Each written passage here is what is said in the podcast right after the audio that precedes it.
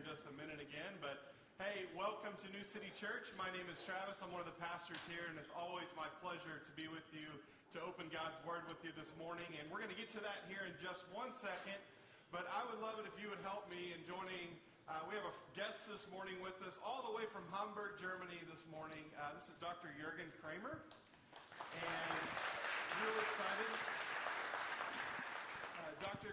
Jurgen is on staff with one of our newest global partners, All Nations, and I'll let him speak about that here in just a sec. But um, the story of how we came to know Jurgen was, was really only God's story. Some of you will remember back in March, myself and a few others went to Germany to visit our women from Afghanistan that we as a church are continuing to sponsor. And a few of them ended up in Hamburg, Germany. And before we left, a friend of a friend of a friend said, hey, well, there's this one guy I know in Germany. Uh, do you want to meet him? And so we said, sure, we don't know anybody else. So why not? And little did I know what God would have in store with us as, as now getting to partner with Jurgen and um, All Nations Ministry there, working with displaced people, refugees, and so a lot more to come on that. I'm really excited. But Jurgen, thank you for being here this morning.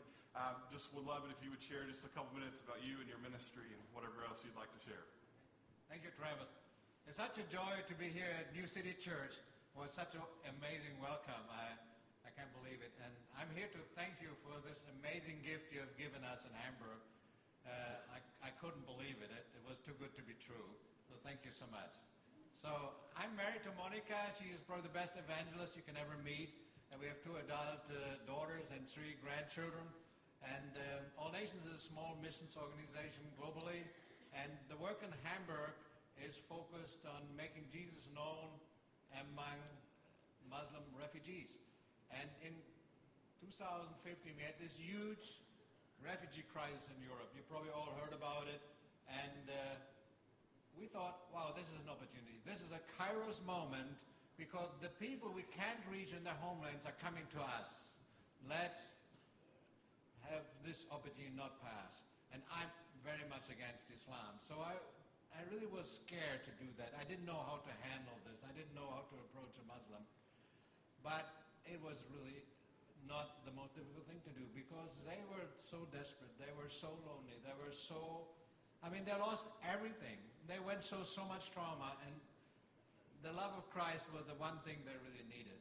And so in the meantime, we have baptized over 400 people from Afghanistan, Iran, Syria, Iraq. And, uh, and it the joy of our lives to see people coming to faith. And every single one of them shares that the first time in their life they have felt peace. And for us, it's such a given to have peace, but Muslims don't have peace in their life. They're always about what will happen to me?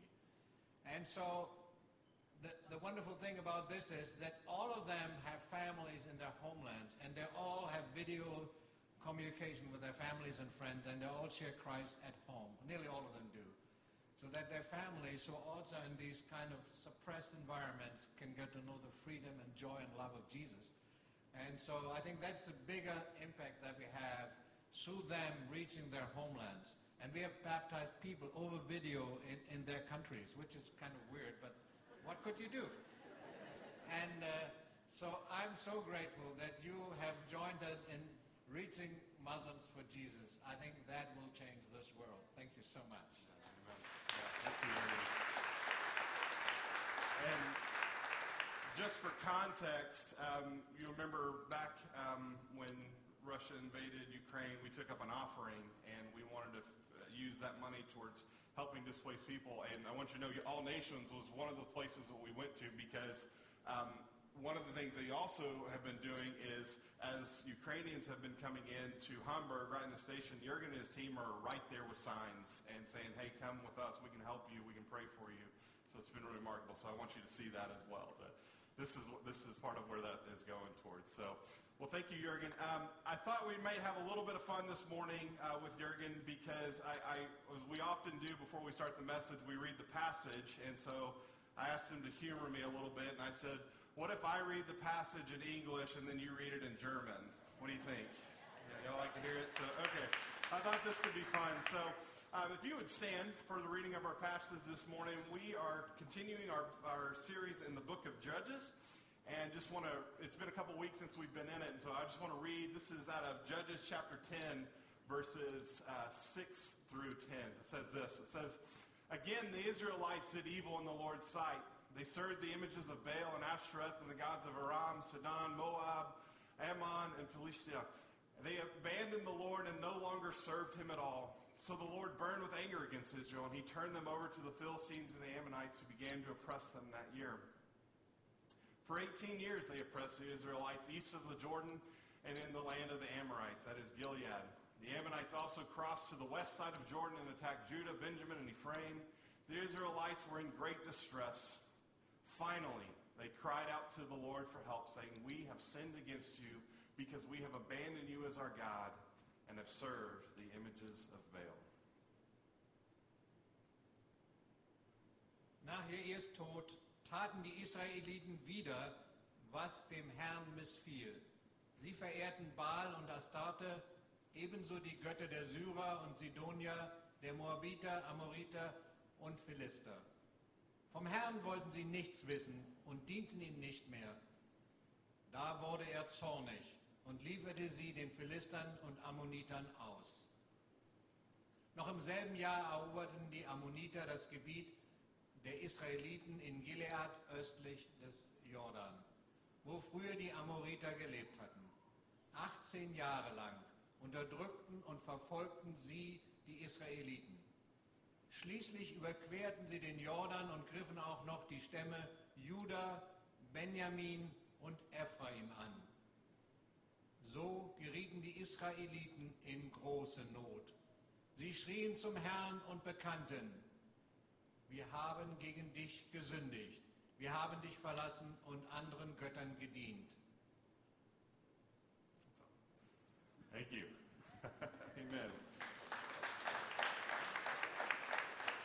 Doesn't matter what language you hear it in. It's just great to hear God's word this morning. All right, well, thank you, Jurgen. Appreciate it. Let's pray this morning as we jump into God's word. Father, we are grateful to be here this morning and to be a body of believers coming to celebrate the risen Savior and be encouraged and grow in, in your truth. And I, I simply pray that this morning that the Holy Spirit would speak through me, that this would not be my words, this would be your words, and that each and every word would help draw each of us to a deeper, loving relationship with you and a love more for this world. I thank you for Jurgen and all nations, and Father, we particularly lift them up right now, and that you would give them favor in their continued efforts to reach some of the most unreached people in the world that end, Father, we're thankful.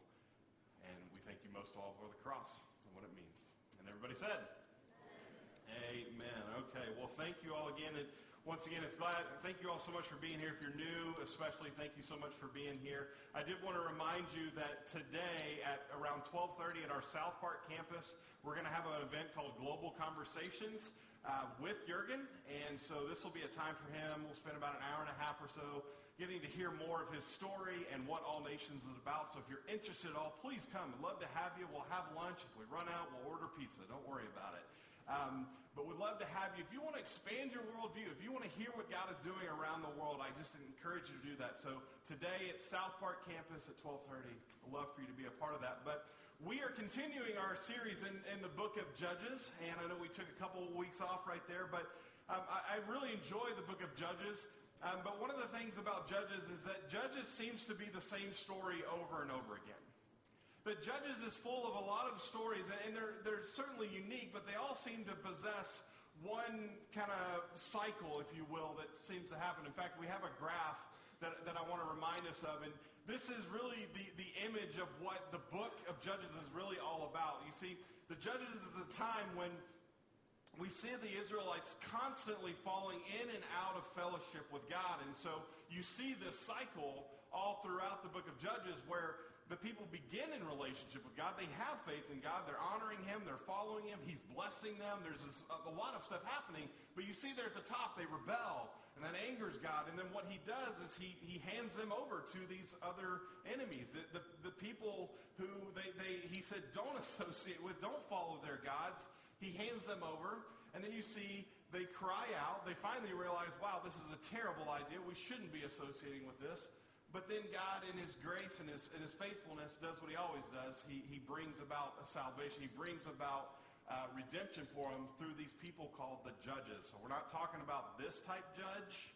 Where a judge is more like a military, uh, a leader type person. And then we see peace, and then uh, sadly, as the judge dies, we see the people fall back into this motion. And so we're going to continue talking about that this morning, but we're going to be looking at Judges chapter 10 and 11 this morning. If you want to go ahead and open up some, a copy of your scripture or go to the New City app, we're going to be looking at one particular judge this morning, um, a, young, a young man named Jephthah. Now, if you really want to get technical here and you want to pronounce his Hebrew name, um, it would be more likely pronounced Yiftah. So if you need to clear your throat right now, if you want to practice your Hebrew and, and, like, so if you feel like you need a cough, just say Yifta, and it'll, it'll sound natural for you.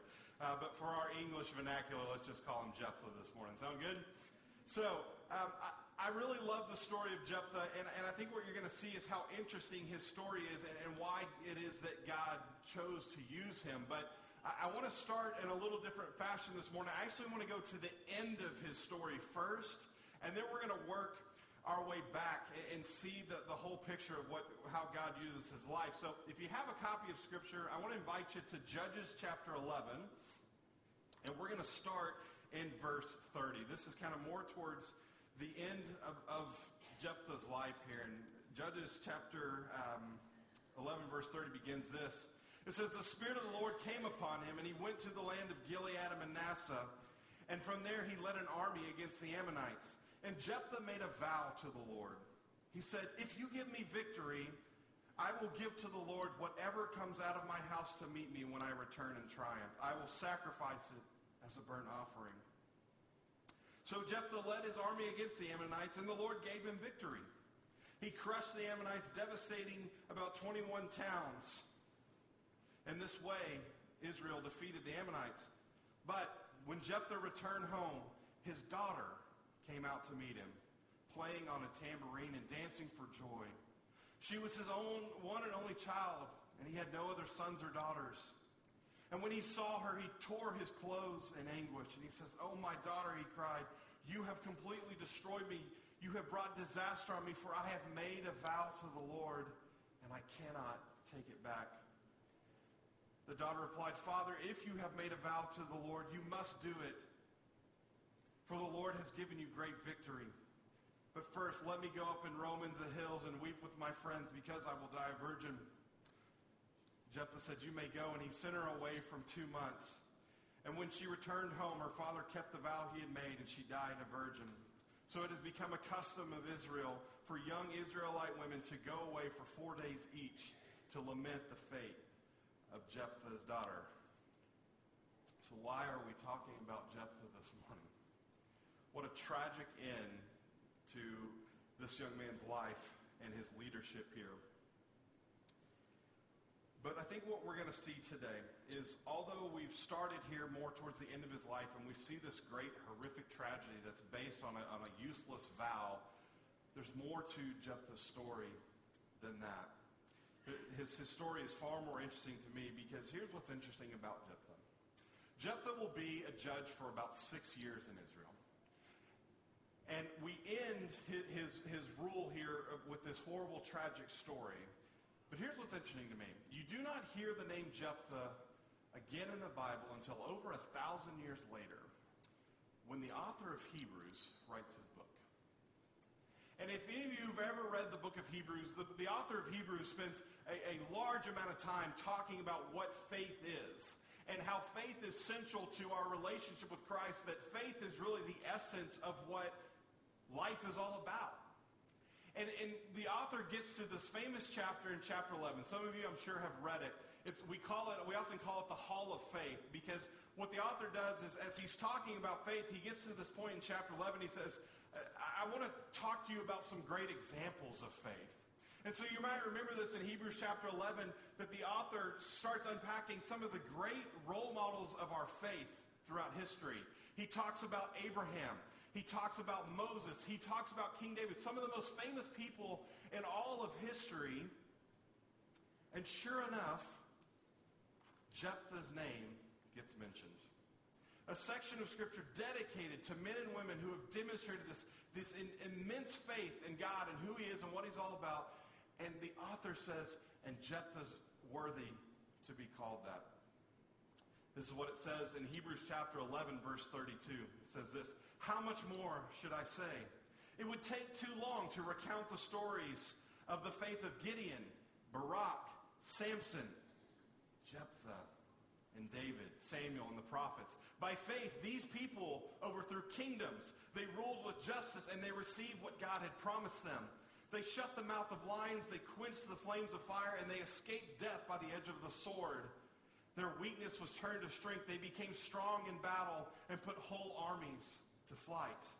Women received their loved ones back again from death. So how is it that a man whose life ends with such a terrible, tragic vow that is not based in faith whatsoever, how is it that he, years later, gets remembered as one of the, the great heroes of faith? How do we go from that to that? And that's what we're going to do this morning. We're going to look at the, the, unpack really the, the full story of who Jephthah is. But more importantly, what we're going to talk about this morning is why we should never put our own promises before God's promises. That's, that's our big topic for today. So uh, let's go back to the beginning, shall we? Let's go back to Judges chapter 11. We're going to begin in verse 1 this morning. So if you have a copy of Scripture, we're going to start in verse 1. We're going to read verses 1 through 3 here. So it says this. Now, Jephthah of Gilead was a great warrior. He was the son of Gilead, but his mother was a prostitute. Gilead's wife also had several sons, and when these half-brothers grew up, they chased Jephthah off the land. You will not get any of our father's inheritance, they said, for you are the son of a prostitute. So Jephthah fled from his brothers and lived in the land of Tob. And soon he had a band of worthless rebels following him. Now, I don't know about you, but this to me is one of the greatest cold openings in all of Scripture to me. Right? Does this not just seem like the, the, the, like the plot for a great movie right here? Because in just three verses, we're introduced for the first time to this guy, Jephthah, and we learn so much about this guy who is, who is seemingly going to be the next judge of Israel, and yet he has one of the most bizarre backgrounds that we've ever seen. Look at this again, right? We don't know a lot about Jephthah in his time, but we do know a few things. First off, we begin with he was really good at fighting. I wonder what that was like as he was a kid, okay? He was really, really, he was a good fighter. He was a good warrior. We know that. Second, we know that he was the son of Gilead and a prostitute. Now, here's why this is important. Gilead, his father, would have been Jewish, okay? His dad was Jewish and Israeli guy. However, his mom being a prostitute would have most likely meant that, that his mother was a, quote, pagan. That Gilead had a, a child with this woman who was not part of Israel, which was, of course, not allowed under the law, right? You weren't allowed to do this. So he, he was good at fighting. He was the son of a, a Jewish man and, a, and a, a pagan mother. And as we see here, culturally, what would have been pretty common in this time is as a result of that, he is immediately deemed a social pariah. He is an outcast. He is an outcast by birth. Just, just by simply being born, he is automatically placed on the fringes, on the edges. And verse 2 tells us about one of the great tragedies in his life that his own brothers, his half-brothers, came to him and said, you're not worthy to be a part of our family. Not only that, you need to get out. You will, you will not be a part of our family. You will not receive the blessings of our family. You have to, they literally chase him out. So the son of a prostitute, and an outcast from his home, own home. And then notice what he becomes. Verse 3, this is just remarkable to me. He says he fled to the land of Tob. And listen to this again. Soon he had a band of worthless rebels following him. This is the start to every super superhero movie, isn't it? Did you ever see The Dark Knight? And you remember Bane? Do you remember, like, every time you watch these, these superhero movies, there's always some villain, and it's, it's like the exact same past, right? He was born into a rough family, and then he was kind of an outcast, and that's exactly where we see this guy. An outcast from his family, and notice this, I just love how it ends in verse 3. And oh, by the way, he, land a, he, he led a group of rebels. It's interesting, by the way, that, that word worthless in, in the original text, the worthless rebels, what it would have really kind of been interpreted as is that that word meant empty or vain, void of morality. This is not a good group. Okay, I don't know what all they did. I don't think I want to know what all this group of rebels did. But I don't think they were going village to village passing out cupcakes. Let's call it what it is.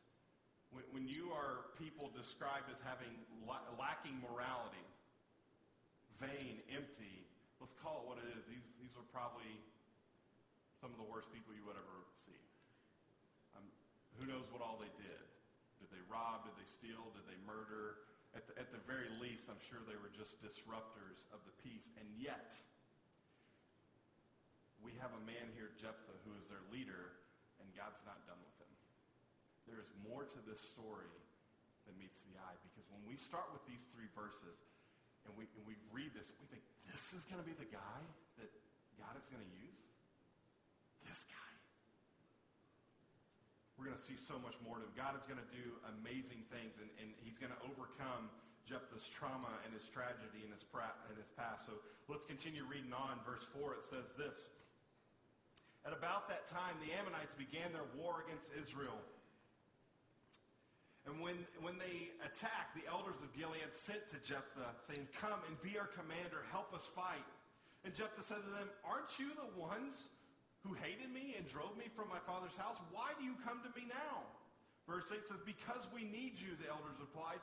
If you lead us in battle against the Ammonites, we will make you ruler over all the people of Gilead.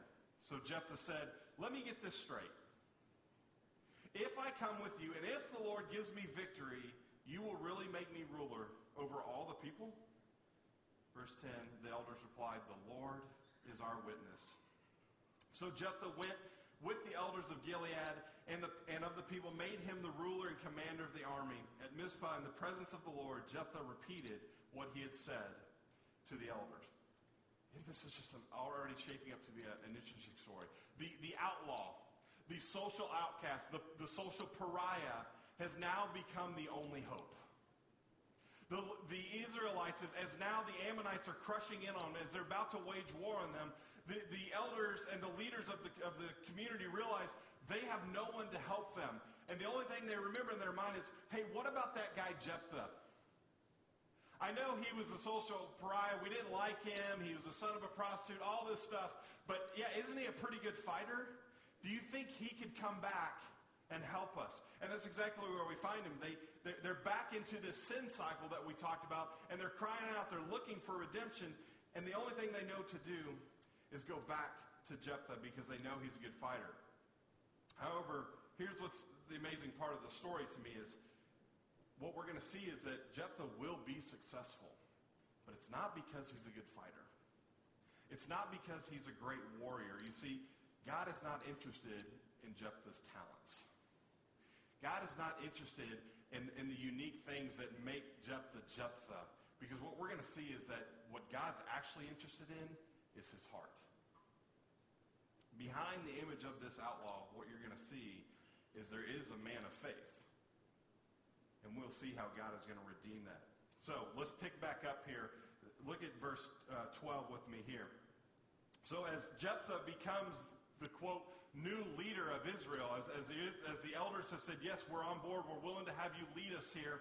Um, this is the very, fir- I want you to see the very first thing that Jephthah does. Verse 12 says this, Then Jephthah sent messengers to the king of Ammon saying, Why have you come to fight against my land?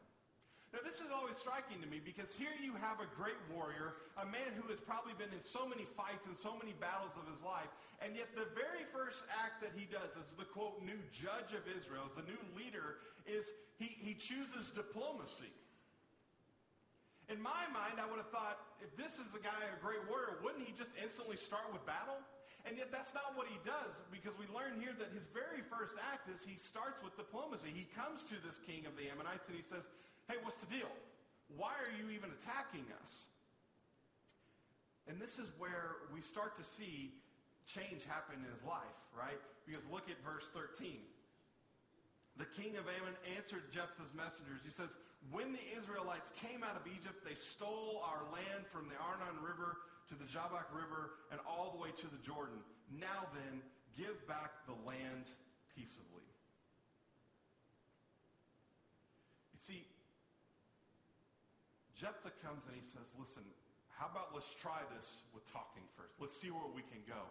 And he's instantly met with this challenge from the king Ammonites because what he accuses the Israelites of doing is stealing the land. Now, unfortunately, what King Ammon doesn't expect is that this guy, Jephthah, is actually more knowledgeable than, he's, than he thinks he is. Because look at verses 15 through 17 to me, right?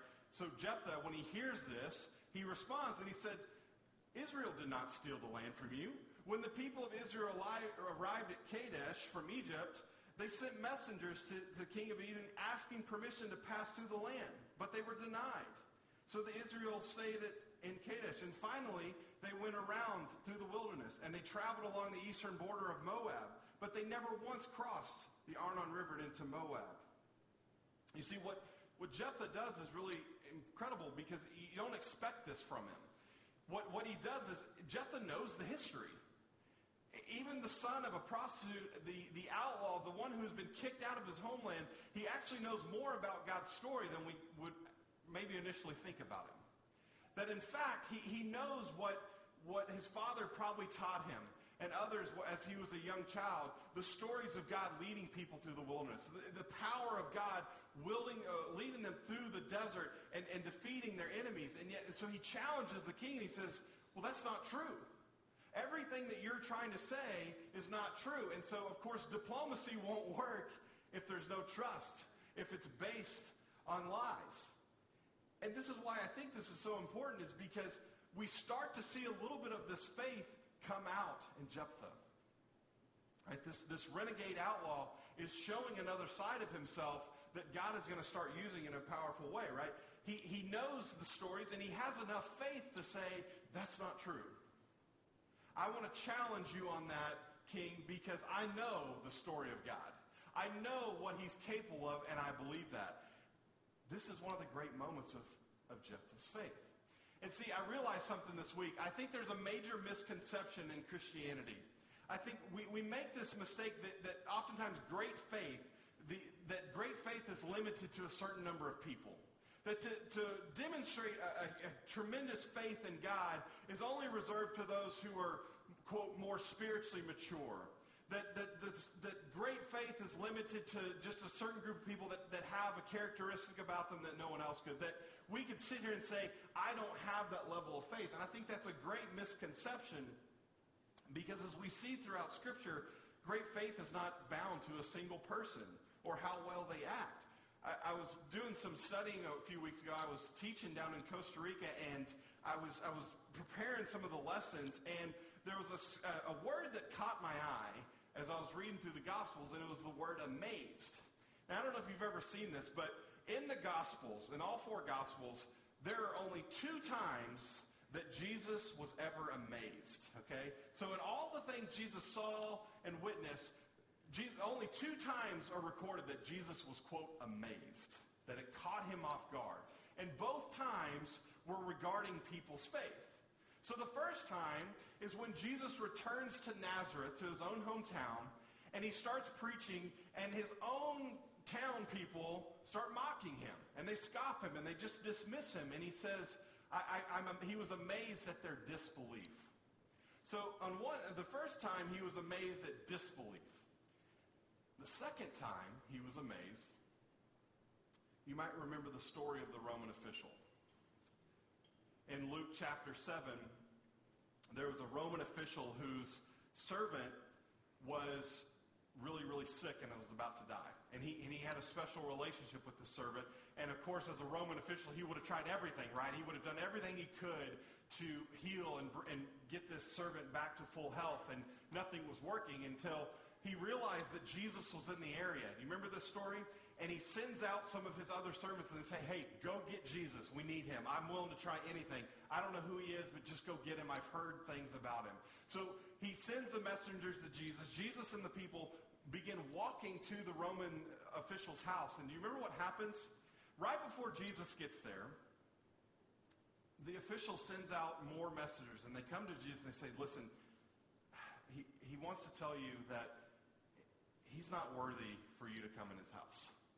He tells Jesus, he says, I, I don't deserve for you to be under my roof, but he says, he makes this amazing statement. He says, but I know, Jesus, that you can just speak the word and my servant will be healed. And it's this pretty special story because Jesus turns to the crowd and he said, and, and, the, and Luke records, he says, Jesus was amazed because he had never seen such faith in all of Israel. It's the only two times that Jesus was ever, quote, amazed, and it was at someone's faith. You see, one moment of faith in our life can unlock so much experience of who God is. That's what God is asking of us. He's not asking for what skills you have, what abilities you have, what achievements you have. He wants this one thing from us, and that is faith. So Jephthah may not have been the most likely of candidate, but he has one thing that God desires, and that is faith. You want to impress Jesus? Trust him. We, we see the story go on that because of this, God uses him in a powerful way. Look at with me in verse 28. After Jephthah continues his discourse with the king and he defends his position and he's demonstrating his faith in God, verse 28 says, But the king of Ammon paid no attention to his message. And then verse 29 says this, And at that time, the Spirit of the Lord came upon Jephthah, and he went through the land of Gilead and Manasseh, and from there he led the armies against the Ammonites. See, this is the part that is so encouraging to me is that when Jephthah demonstrates his faith, look how God responds. God is faithful to his faithfulness today. The Bible tells us here that because of Jephthah's faith, we learn this, this thing that the Spirit of the Lord came, came upon him. You see, the elders wanted Jephthah's fighting ability and his warrior spirit. But God wanted his heart. He wanted his faith. And here's the great news for us today is that's the same God that we have today.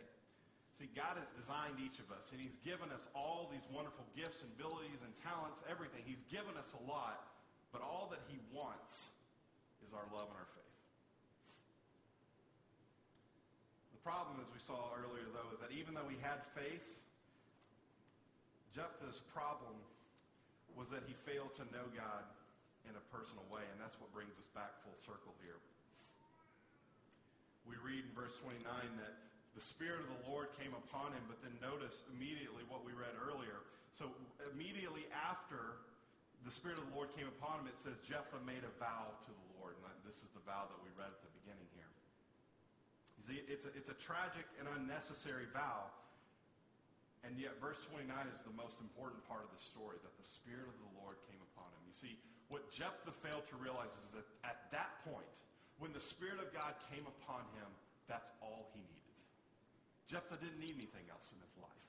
You see, when we have the Spirit of God in our lives, we, we become equipped with, the, with the, the, the power of God to work in and through us, right? To have the Spirit of God working and living in us means that he, he convicts us, he changes us, he empowers us, he leads us, he gives us everything that we need because this is what we are made for. We're made to know God, to experience Him, to have Him live in our life. Because when we have the Spirit of God, we start to understand that the Spirit of God has no limits. He is capable of anything. He can cast out demons. He can heal the sick. He can defeat any army out there. There is nothing that the Spirit of God cannot do.